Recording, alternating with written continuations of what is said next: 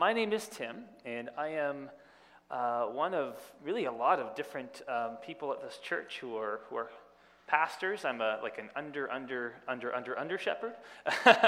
I'm an assistant volunteer pastor, and I'm really glad I'm here today, and I get to speak to you about what God has laid on my heart for myself as well as I hope for you. Know that when I'm talking to you today, I'm pretty much talking into a mirror, and you guys just get to listen in because I need to hear it just as much as you do, or I think more, in my opinion. But I'm glad to be here today, and I'd like to begin by telling you a little story. It's made up, but it's my story, and I'm sticking to it, and I'm going to go with that. So there was a young boy, and like many boys, he looked up to his father.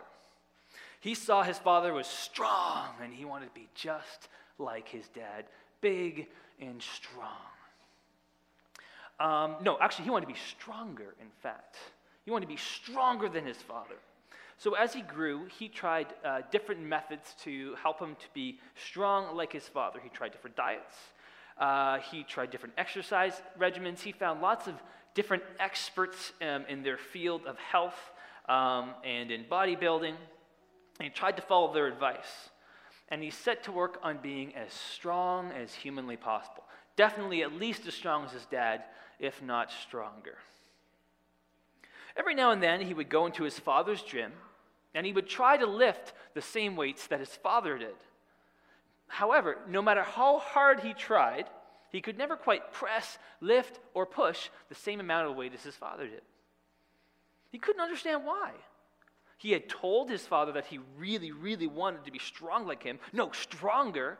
He listened to all the experts. He listened to all their advice. They all looked fantastic and seemed to be reaching their goals. They looked strong and fit, and they could lift lots. But why couldn't he do it?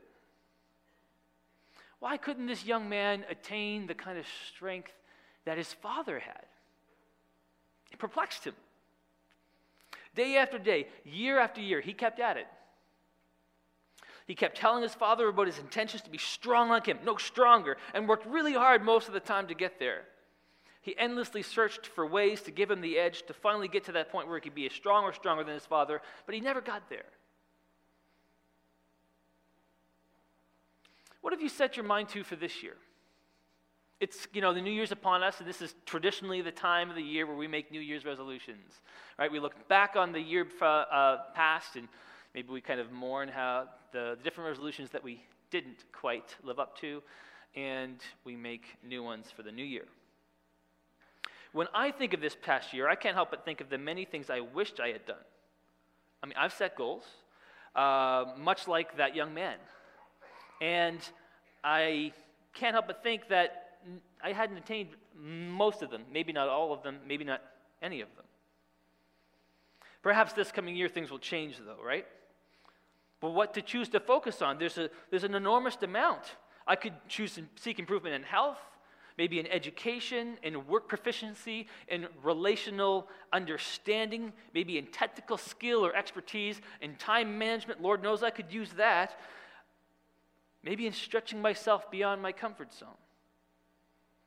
And all of these things, I might eventually be able to say I made some sort of progress or improvement on, or I might have to concede that I'll have made none at all. I wonder if this is anyone else's fear or consideration.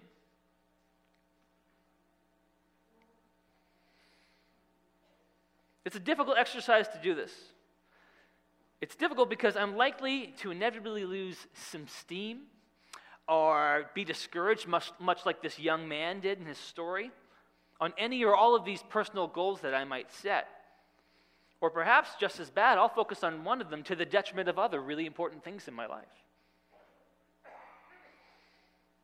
But to be quite frank with you, for me, I have to consider these goals as trash.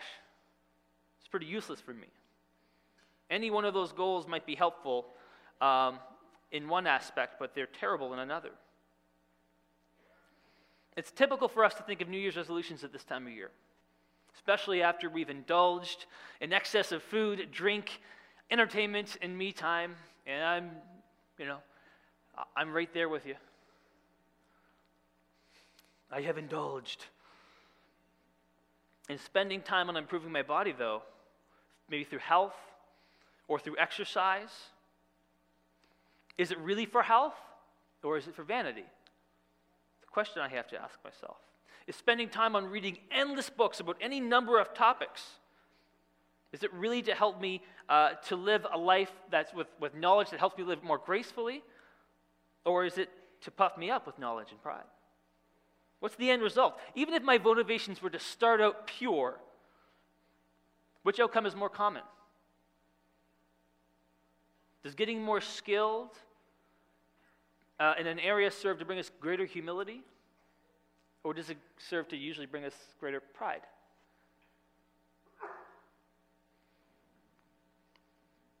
Let's not mince words here. The motives might seem pure for us to have a fulfilling life, but the things we focus on to get there often end up falling way short, or at the very least, they show signs cracking along the way, as our vanity or as our pride might get in the way. So what do we end up doing when we focus on self-improvement? We actually end up self-inflating. And let me tell you, nothing could be worse for a person of faith than to be self-inflated. And I can tell you that from experience, because I get there often. I start to do some things right, and I kind of start to feel good about myself, and then I start to look down, and I start to think, how could they not know what I know? Or I figured it out. I figured it out for 5 minutes. I did it right. I was so humble. I was humble like Moses, the most humble man that ever lived, and he wrote about himself.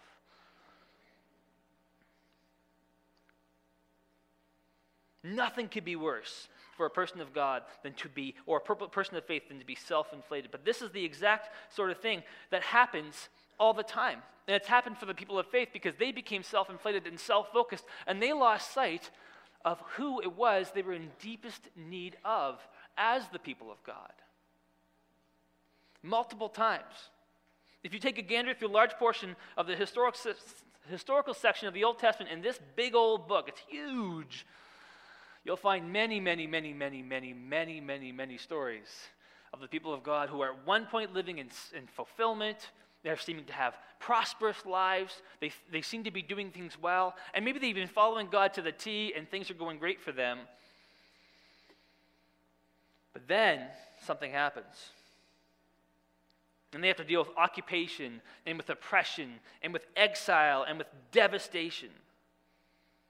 Eventually, we'll read in here that it led to the kingdom of Israel becoming divided, split up, and at war with one another, never quite looking the same again. The people of God tried all sorts of things to get the life that they wanted.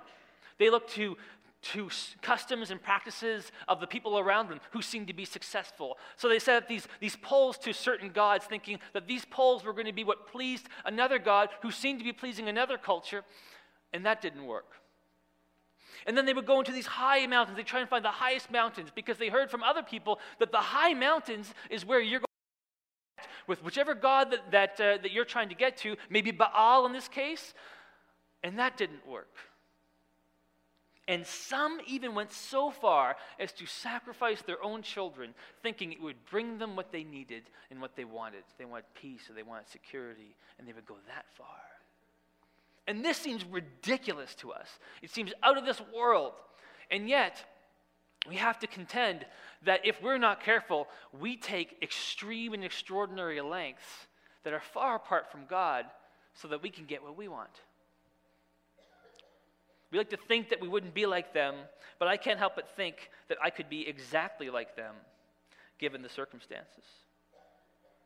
So it's here, in the midst of them in exile and in devastation, that we actually come back to a scripture that we read not too long ago, to this prayer of a man named Daniel. Because the people of God at this time were conquered and exposed, and we have this record of this man named Daniel. And I'd like to read it from Daniel chapter 9. If you want to follow along with me, you can in your Bibles. If not, just listen to my voice. I will do my best to articulate, I promise.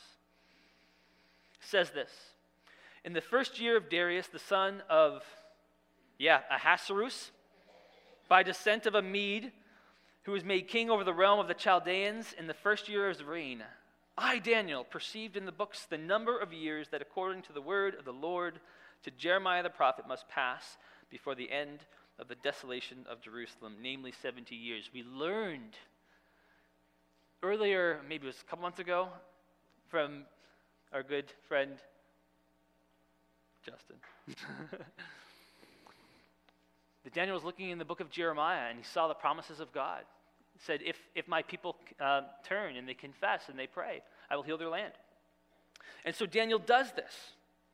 But what we're looking at today is the specific kind of prayer that Daniel prayed. He said, then I turned my face to the Lord God, seeking him by prayer and pleas for mercy. With fasting and sackcloth and ashes, I prayed to the Lord my God, and I made confession.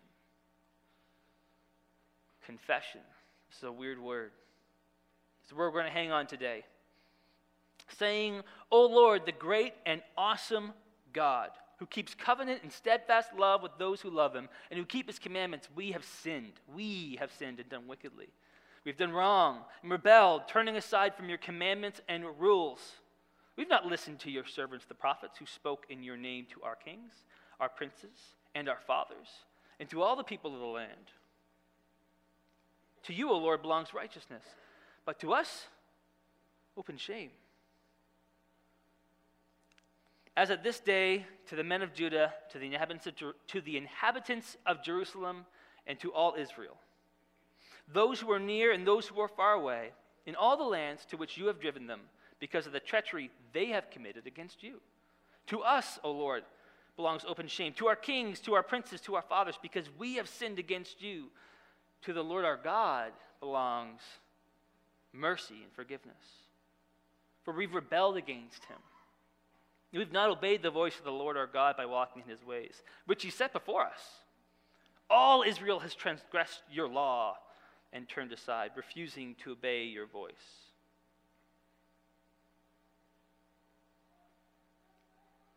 It says, he has confirmed his words which he spoke against us and against our rulers who ruled us by bringing upon us a great calamity. This is what God has done to these people. For under the whole heaven there has not been done anything like what has been done against Jerusalem. It's been written in the law of Moses. All these calamities come upon us, but we've not entreated the favor of the Lord. We've not turned from our iniquities or gained insight by his truth. Therefore, the Lord has kept the calamity and he's brought it upon us. For the Lord our God is righteous to all the works he has done. We have not obeyed his voice, they said. And now, O Lord, who brought your people out of the land of Egypt with a mighty hand, you have made a name for yourself. And as at this day, we have sinned and we've done wickedly. Confession. This is a weird word. And it's actually a word we often only usually think of in terms of guilt. I confess that I'm guilty. I acknowledge that I have sinned. But there's more to it than that. All throughout the Hebrew Old Testament and the Greek New Testament, confession has a range of meanings that primarily sit with this idea that I'm acknowledging reality. When we confess, we're simply acknowledging something that already was. We're not making a new reality. We acknowledge it. We're agreeing about something that's already true. It would have been true whether or not we confessed it or not, and that's the key here. Daniel might not have ever confessed, but it still would have been true that Israel had acted wickedly. They had acted wrongly. They had rebelled. They had strayed. And a curious thing for us is that this same Daniel is one whom we look in with high regard. He identified with that confession, but he was a man who did have faith in God. We read in this very same book how he stood in the lions, or how he was thrown into the lion's den and prevailed because of his faith in God. How he was thrown into a fiery furnace and yet prevailed because of his faith in God. And yet he still found reason to confess. Listen to this as we continue with Daniel and his prayer. O Lord, according to all your righteous acts, let your anger and your wrath turn away from your city, Jerusalem, your holy hill, because for our sins and for the iniquities of our fathers, Jerusalem and your people have become a byword among those who are around us. Now, therefore, O God, listen to the prayer of your servant and to his plea for mercy. For your own sake, O Lord, Make your face to shine upon your sanctuary, which is desolate. O my God, incline your ear and hear. Open your eyes and see our desolations in the city that is called by your name. For we do not present our pleas before you because of our righteousness, but because of your great mercy. O Lord, hear. O Lord, forgive. O Lord, pay attention and act. Delay not for your own sake. O my God, because of your city and because your people are called by your name. He acknowledged in this prayer the reality that the people of God found themselves facing, the reality of their history, of their acts, and the reality of their present circumstances, and the reality of God's goodness. He made confession. It's a strongly worded confession that included himself. Even though, as I had mentioned earlier, we know Daniel to be a man of faith, yet he included himself. So we might not want to let this pass us by. No one, not one of us, is without need for this type of confession, for this acknowledgement of the reality, the one that Daniel prayed that day. We're going to hop to 1 John chapter 1. As I read that first chapter, listen. That which is from the beginning, which we have heard, which we have seen with our eyes, which we looked upon and have touched with our hands concerning the word of life. The life was made manifest, and we have seen it, and testified to it, and proclaimed to you the eternal life, which is with the Father, which was made manifest to us. That which we've seen, we've heard, and we proclaim also to you. We proclaim also to you, so that you may, too have fellowship with us. And indeed, our fellowship is with the Father and with His Son, Jesus Christ, and we're writing these things so our joy may complete. This is the message we heard from Him, and we proclaim it to you. You might say we confess it to you, that God is light, and in Him is no darkness at all. If we say we have fellowship with Him while we walk in the darkness, we lie, and we do not practice the truth. But if we walk in the light as He is in the light, we have fellowship with one another, and the blood of Jesus, His Son, cleanses us from sin. This is a good promise. If we say we have no sin, we deceive ourselves and the truth is not in us. This is a good warning. If we confess our sins, and He is faithful and just to forgive us our sins. He is faithful and just to forgive us our sins and to cleanse us from all unrighteousness. This is a good promise. If we say we have not sinned, we make Him a liar, and His word is not in us. This is a good warning. It's a good thing to be thinking of when we're making our thoughts about what we want to focus on for the new year. What does our vision want to be for the new year?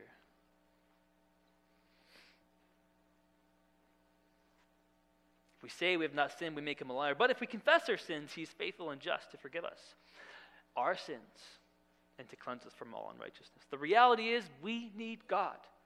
This is the confession that we need to make. This is the confession of faith of sorts that we need to make. The acknowledgement of the reality is that we need God. As Christians, this is really central to our faith. We confess our need for God, and we confess that God is God, that Jesus is Lord, and that we will follow Him, and we reject our self-fulfillment, our ways of relying on ourselves. The reality is that Jesus was born to a virgin named Mary. He walked this earth to highlight the reality of our need for God, and He taught us this while he was on earth. He set His face to resolve that need completely by going to the cross, being crucified, being executed, and then being resurrected on the third day. And all He asks for us to do in return is to acknowledge that reality and to follow Him by abiding or remaining in Him. We confess that He is the Lord. It's as inexplicable and as seemingly incomprehensible as it is true. We can busy ourselves thinking about how we can better follow God, but the thing that we want to set our minds onto is to have the vision that we just need God in the first place.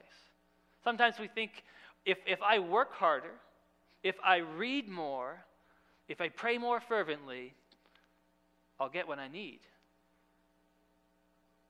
But no, we simply need to confess. When you confess the reality that we need God to do that in us, we're not going to do it ourselves. All of our efforts will be in vain if they're focused on ourselves and trying to strengthen ourselves. Do you want to know what happened to that young boy? One day he broke down. After years and years of struggling and feeling good about himself at different points and bad about himself at other points, he realized he just couldn't do it. He couldn't lift as much as his father, and he didn't understand why. So he went to his father in tears, and he felt awful, confessing he could not measure up. He said, "Dad, I can't do it. I can't do it. I've tried. I've tried everything." His father looked at him and said this, "Son, you never came to me. You never came to me. You saw my strength and you wanted it, but you never came to me for it." "I was here all along," his father said. His father then told the son that he was very unique, that all his son had to do was allow his father to simply place his hand on his shoulder and trust him, and he could have all the strength he needed. At first, the son couldn't believe it, but before long, he acknowledged that he needed to try this out because he wasn't getting there on his own. So he decided to trust his father. He asked him to place his hand on his shoulder, and he proceeded to lift. Every time the father's hand was on his son, he lifted with ease.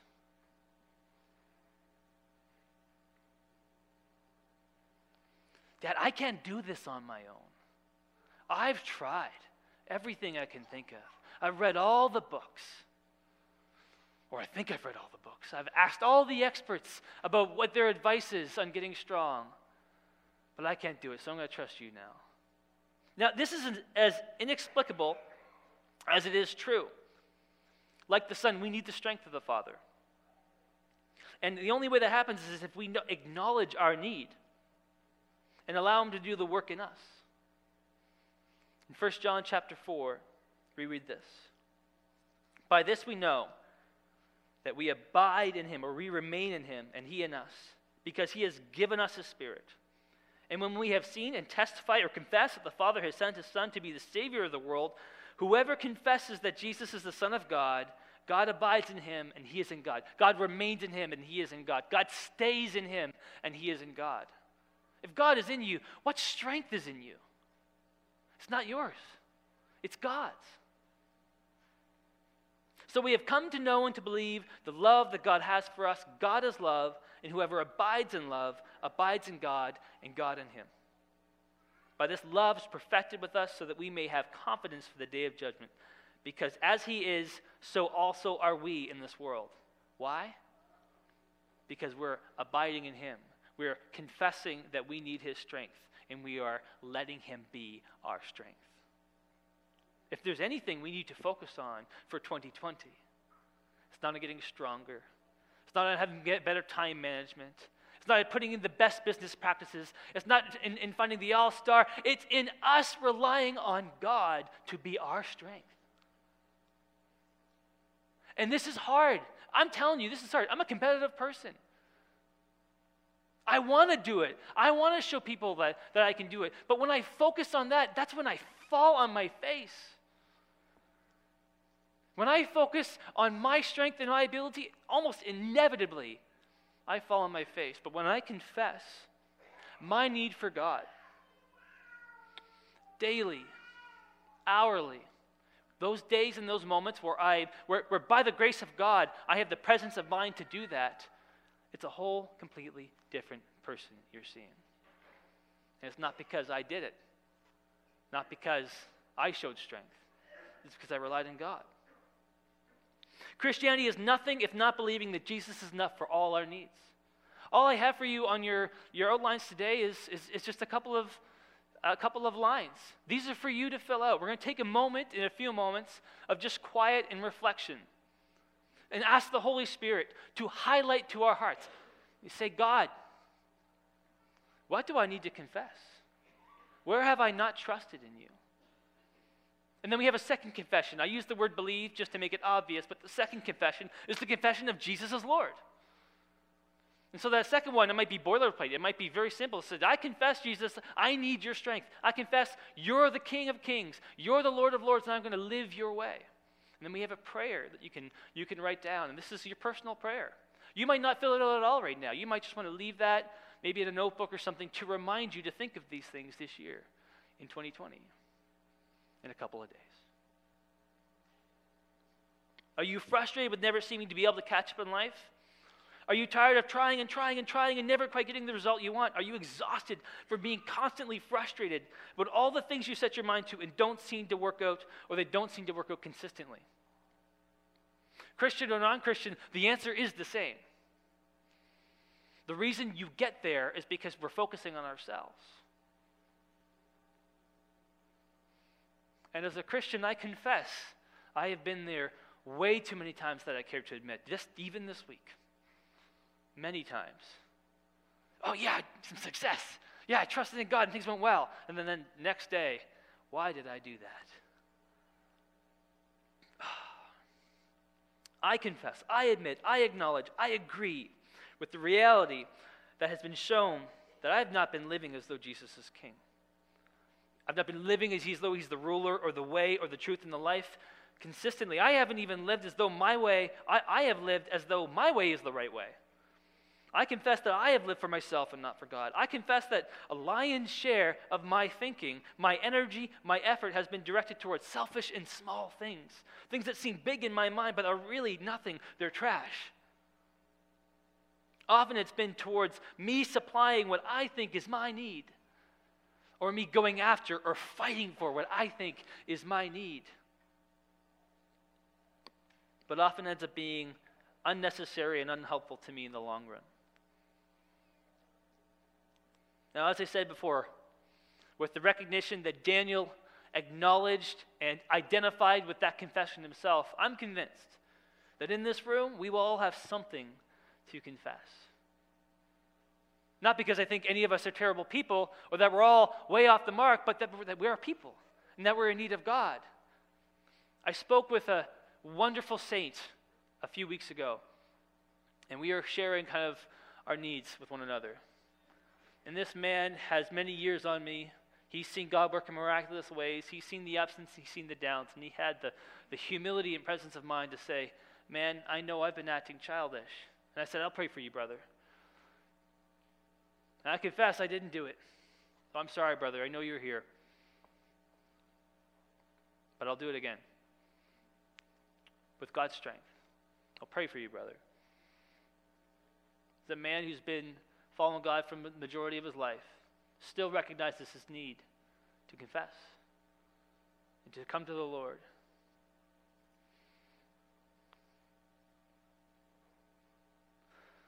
So when we recognize where we strayed and we confess and we repent of it and we turn back towards our Lord in faith, that's belief, that's confession of faith. This only requires a decision and nothing more. It actually doesn't require a whole lot of supernatural strength on your part. It just requires a decision and a word. And then God takes over. All that son had to do was have his dad's hand on his shoulder. It didn't make sense. It doesn't make sense physically, but then he had the strength that he needed. And I know it's a fake story, but it's my parable, okay? And I'm sticking with it because it's true. Because in 1 John, we're told to remain in God. Not to work hard to show that we have great strength or great faith. Just remain. Just be in the presence of God. Rest in the presence of God. Acknowledge that Jesus is Lord and let him be Lord over your life. Let him be your strength. Let him be our salvation. Let him be our vision. It doesn't require us to build our bodies into works of art so we have great physical strength. It does not require us to gather all the knowledge in the world. It does not require us to demonstrate how right we think we are on any given topic. It does not require we accomplish anything other than to accomplish recognizing, confessing, acknowledging our deep need for God in everything in our lives. And I'm sorry if I'm repeating myself a lot, but I believe this to be true, so I'm going to keep repeating myself. And this is something that God has been teaching me over these past many months, and I'm still kind of struggling to really trust and confess, and I'm still kind of relying on myself, and I'm still kind of going back into my studies, and I'm still kind of trying to pop up and proudly show that I was right, even though there's no point in it for me. I have a question. Is it not the original sin believing that is not the original sin that Adam and Eve did, not believing that we can do something that makes God unnecessary for our sustenance? Did they not desire to be like God and so not need him? Is that not the very same thing that we do when we rely on ourselves and then ask God to bless it? As though we're the ones in charge, as though we're the ones driving this ship. If you want to have a life that's satisfying beyond your wildest dreams, that has success that's not measured in the normal ways that you can think of, but at the end of the day you can say there is success. There is you only need one thing, and that's believing in Jesus, confessing Jesus as Lord. We confess, we acknowledge reality. We live in self-deceit when we don't. We acknowledge the reality of our sin, our nature, the nature of God, our need for Jesus in order to save us from the dark we find ourselves in. So we confess and believe that Jesus is all we need. Confess of self-reliance and believe that Jesus is all you need. Confess of self-promotion and believe that Jesus is all you need. Confess of self-fulfillment and believe that Jesus is all you need. Confess of self-rule. This is a big one in our society. I am my master. And believe that Jesus is all you need. Confess of self-actualization and believe that Jesus is all you need. Confess of self-deception and believe that Jesus is all you need. I don't know how can we know if we're trusting God or if we're not, or if we need to confess something. I could give you a list of ways, but for each of us, it's going to be a little different. Here's the thing: God will make it known. So we're going to do this exercise right now. This room's going to be quiet for about 3 minutes, which is an uncomfortably long amount of time when you're in a group of people, but I think it's worthwhile. And we're going to let the Spirit speak to our hearts because we're people of faith. And we believe that God can do that, that he can highlight and bring to light what he wants. So there might be some kids who might run around. That's fine. Just let your heart be still. Let your mind be quiet for the next 3 minutes. And after that, you may write it down if you want to, something that you believe God is telling you to confess. You might want to write down that prayer. You might want to repent in prayer and ask God in faith to heal that. And then tomorrow, when you wake up, do it again. And then at lunchtime, do it again. And then when you fail, and you fail miserably, and you're sad about it, and you feel like you've let God down, do it again. And confess that, oh yes, I forgot, Lord, it's not my strength that I'm supposed to be doing this, it's in your strength. And then do it again, and then do it again. Because the best thing we can do is we can confess this truth. Confess our need for God every single day, every moment if we have to. So that's at the forefront of our mind. That there's no vision or goal for us to have a beach body, or to be the smartest person in the room, or to be the most successful business executive everyone knows. But at the forefront of our vision is that we just need God more than anything else in this world. So take that time now. Father in heaven, I confess. I believe and I put my faith in you to be my fulfillment, to be my strength, to give me supernatural measures of wisdom. As I humbly follow you to protect me, to defend me, I choose not to defend myself. I choose not to rely on my strength. I choose to seek for your vision, wisdom, and direction. Today I choose to simply believe in you for everything I need. I ask you to make me grow as I look to you, your word, and your way.